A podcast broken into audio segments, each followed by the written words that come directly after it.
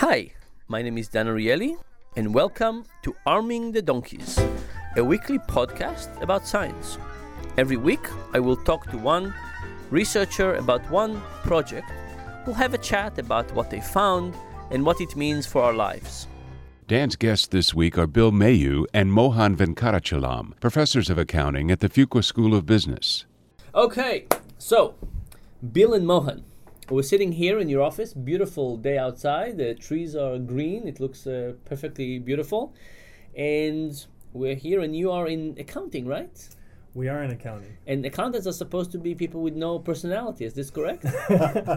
well, we're trying to we're trying to get rid of that uh, that perception in the, in the marketplace, perhaps, and we're going to study. Uh, what we're looking at is something beyond accounting numbers that we commonly study. Okay, so so you're saying accountants have this bad rep, and you're going to try and break that, and you decide to do it by studying voices. This kind of sounds like um, voodoo science. Well, actually, uh, our study of voice is uh, rooted in trying to understand managerial disclosures about the firms that they uh, manage. And so, Okay, wait, wait, wait. Too, too many words. Disclosures. What are disclosures? uh, disclosures are what managers of public firms who we study, um, dis- when they discuss uh, how they're performing, uh, they disclose this performance in terms of how well is the firm doing. So when somebody goes home and tells his wife, "Oh, today wasn't a good day," is that a disclosure? That's a that's a private disclosure to the wife, yeah. And so, in in, in, in our setting, uh, we're talking about disclosures managers make to the investing public. Okay, so a few times a year. How many times a year? Well, in our study, we're studying at least firms do it four times a year. So they have mandatory quarterly earnings reports that they have to uh, give to the public markets, and so those are tend to be the times when they come out in public and try to talk to the public markets about their performance. Okay, so they they have some uh, forum on the web, on the phone, in in person, and they say, "Here is what happened to my company. Here is where we are. Here's where we're going to go." And all the analysts are listening, and they're trying to figure out how good is this company? Should they drop the stock? Should they buy some more? What's the deal? Right? That's that's precisely right. That's the intention of these disclosures by managers is to help the market understand the company better. Okay, and there's a lot of people who are paid a lot of money to analyze these uh, disclosures and figure out what's really happening with the stocks. Uh, you think they're overpaid, these people? Well, I guess on average over time, studies have shown that they tend to generate the amounts they're paid generate exactly the amounts of the excess return. So Uh, I don't believe that. We'll, we'll, we- we'll, we'll keep this for another time. Okay, so let's go to what you're doing. So, so then what? What do you do with voices? So what we do is we take each quarterly conference call. Uh, we analyze in one calendar quarter for the first uh, for the first during the first quarter of 2007. We take a cross sectional sample of public firms, and we Cross sectional, you mean just a whole sample of public firms? Just a, some some set of firms who have actually hosted a conference call. Okay. And what we do is we uh, simply listen to what the CEO and the CFO say during the conference call to the investing public. Okay, and they say good things like, oh, we did so well and we're going to do even better, and so on and so forth. And then what? That's right. And so what we do is we take their voices and we extract them, make recordings of them, and then we run them through an, em- an emotion, a voice emotion analyzer. A voice, em- voice emotion analyzer. Uh, Sounds cool, doesn't yeah, it? yeah, yeah. VEM. yes. So you run it through the VEM, and then what? Well, the VM is a is, is a technology developed in Israel by a company called Nemesysco, and what they do is they try to take the human voice wave and map it onto emotional states of the individual. And so the emotional state that we're interested in this paper is anxiety. Anxiety. Why anxiety? Well, for a number of reasons. One, anxiety is the, the metric of negative emotion that they seem to capture um, in their software. There are other emotions that the software isn't designed to capture, but this happens to be one parameter that they capture. Okay, so but but why anxiety? So what uh, what are you suspecting that anxious, anxious CEO and CFOs are, are what? What does it tell about them? Um, our hypothesis is because managers are discussing what they believe will happen in the future, if they're anxious about that discussion, uh, it would perhaps have negative connotations for the future, meaning it could predict that perhaps negative things are going to happen to So that firm. so is this a nice way to say that they're lying and because of that they're anxious? I don't think we want to go that far in terms of their lying because lying requires a, a, some form of truth uh, or specified nature of the truth. How about fudging? Uh, we don't want to go there. It's possible, but I don't think it is necessary. For example, if you are taking, a manager is taking a lot of decisions, and the question is how the outcomes are going to be, and that's what is being discussed in the conference call. So if the outcomes are more uncertain, and the managers don't or don't want to talk about this, you're going to see them being very But, anxious. but if it's uncertain and they just aim for the middle of the uncertainty, there'll be no anxiety. They're just representing it correctly. Uh, well, the question is whether which part of the distribution they're going to. Now, it could be the outcome could be in any part of the distribution, meaning it could be on the left or the right. They could be wrong or right depending on the outcome. So they're Okay, not okay, really okay. lying. You're not really lying, but Yeah. but i this is what because nobody knows. I mean, after the fact, we can say someone We lied, say but before the fact. fact, it's very hard for. Okay, we will we will call this fudging for now. Uh, so so then what? So you have you have anxiety, which is an indication of fudging, and then how do you know if they're really fudging or not?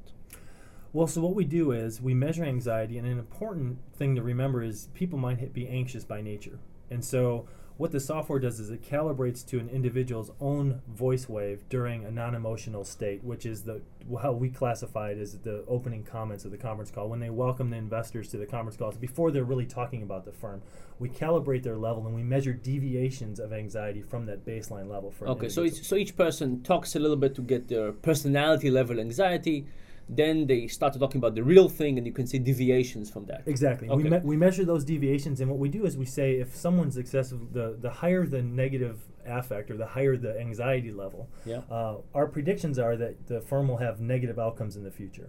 Okay, so you're saying basically the, the likelihood there, there's going to be a difference between what people perceive in the room to be the performance of the company and what's the real performance of the company will be like.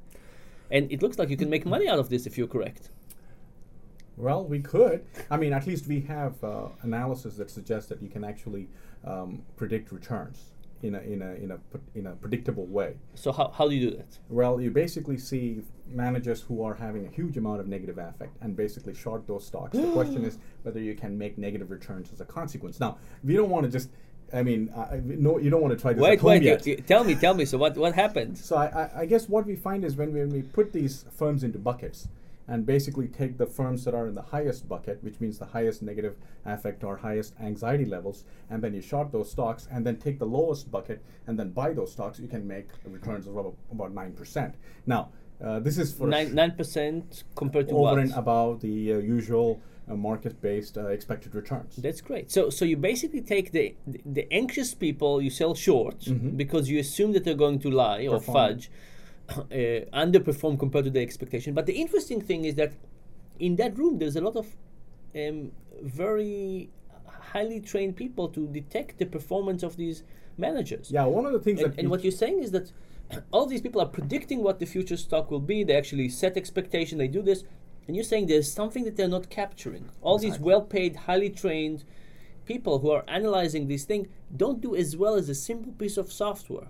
Well, a simple piece of software could, could help them out quite dramatically by adding this one component of anxiety. Absolutely. In fact, we tried to see if the analysts revise their forecast because most of the uh, people in the call are analysts who are Yeah. well paid, and we don't find any uh, result that suggests that they are actually revising their forecasts. Do, do analysts at all take any information from the audio file? Like if you gave them a transcript compared to an audio file, would they get any better on one versus the other? The only evidence we have on that is that the market based outcome, the, the data provider that provides this, analysts pay them for the audio files. So the implicit assumption there is that they use them in some way, whether Yeah. whether it adds value on the margin or not for them, it's hard to say. It's hard. Or, or they just can't read. That's another. No, uh, there is there is a lot of information in the conference call, meaning Yeah. factual information, quantitative That's right. information. No, but I'm saying audio versus Transcripts. tr- transcript. Are they getting anything from the audio about We- the transcript? Well, it's not obvious uh, in terms of our analysis, That but it is something that we feel that it is important. In fact, maybe it contains more than what they are actually listening to. Okay, so is one thing you're saying also is that these managers and CFOs are bad liars? Because if they were good liars, you wouldn't check, you wouldn't get any anxiety in their voices. Again, I won't go that far into into calling them liars, but at least what we uh, want to convey is that this particular uh, conference call has more information than just transcripts. The audio files, meaning the voices, have information, and they convey information to the market, but it is not being captured immediately. Yeah. So, so, so I think there's kind of two big, two big questions. One is that clearly some fudging is is going on in the process, which is very distressing. I think from a, a, a general public perspective. Um, so, so you can use your software to to add information to the market or to make better bets uh, At a in the market, in, in the minimum in the marketplace. But what does it tell you about about the, the fudging process in general in society? Do you have any recommendations of how these disclosures should happen? Can we eliminate that? Uh, should people be accountable to to their how much they're missing? Because this, uh, for, for me at least, it looks like it's a evidence and direction that people are trying to mislead people. They're not exactly accurate. They have otherwise, if they thought they were working on their best intentions, there would be no anxiety. And the fact that there is anxiety suggests that there is some anxiety invoking difference, and should people be accountable for this in some sense? Well, uh, we know we know in the literature, at least in accounting, that managers have incentives if to withhold bad news because the option value for bad news things could turn around before the end of the quarter things could Yeah. turn around before next quarter the the underlying information set could point to something negative and if you're an optimistic manager facing those negative uh, underlying information maybe you say i'm the best and, But and but if you really it." if you really believed it, you wouldn't be anxious. Well, that's true. That's true. But in terms of you know, could could you ever go after such a manager to say you know we're going to hold you liable? Um, you know, the litigation for uh, securities frauds are Yeah. typically based on at a given point a manager knew something for sure and And withheld it. And so as soon as it becomes a gray area as to what's bad news. Uh, you know, there's leeway and it's difficult to regulate, and so you know, I think that's the reason why you, you want a software like this is to be able to get at that underlying notion that's in the market that regulatory intervention can't stop at this point. Okay. Um, have you uh, changed your own uh, allocations in your portfolios based on these results?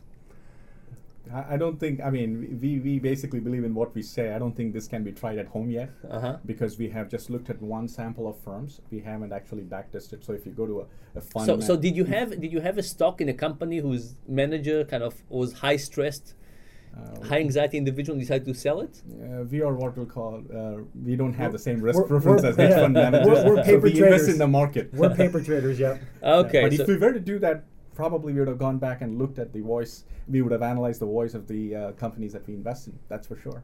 okay. So that's for that's for next time. That's for next. I think the most telling feature is, regardless of when the returns can get accumulated, we can predict bad news events that are ha- going to happen with respect to earnings, uh, future earnings. And because a conference call setting is one where you're discussing future earnings in particular, you know, we can capture the bad news event. When that gets impounded in price is another matter. Um, but you know, we say it gets impounded in price not immediately in the future. Okay. Have you thought about calling a manager after a call and say, "Hey, we think you're overstressed uh, because of this. Uh, are you hiding anything?" You know, we, we haven't, but we have heard uh, in interviewing, trying to get some information on how managers might deal with this. Uh, we have heard that CEOs that get hired do go to voice training to try to portray, at least in an audible region of what humans can hear. Can you be very, uh, very static and very uh, non-committal or very uh, dry, such that it doesn't sound Convey. like uh, Mhm. anything? So this, so this on. could be like the antivirus uh, race with the viruses and the, the- they're trying to lie in a way that doesn't detect and the software gets improvement. Okay, I'm looking forward to many more years of these kind of papers. Thank you very much. Thank, Thank you. you. This has been Arming the Donkeys, a weekly podcast with Dan Ariely, professor of behavioral economics at Duke University. Learn more at research.duke.edu.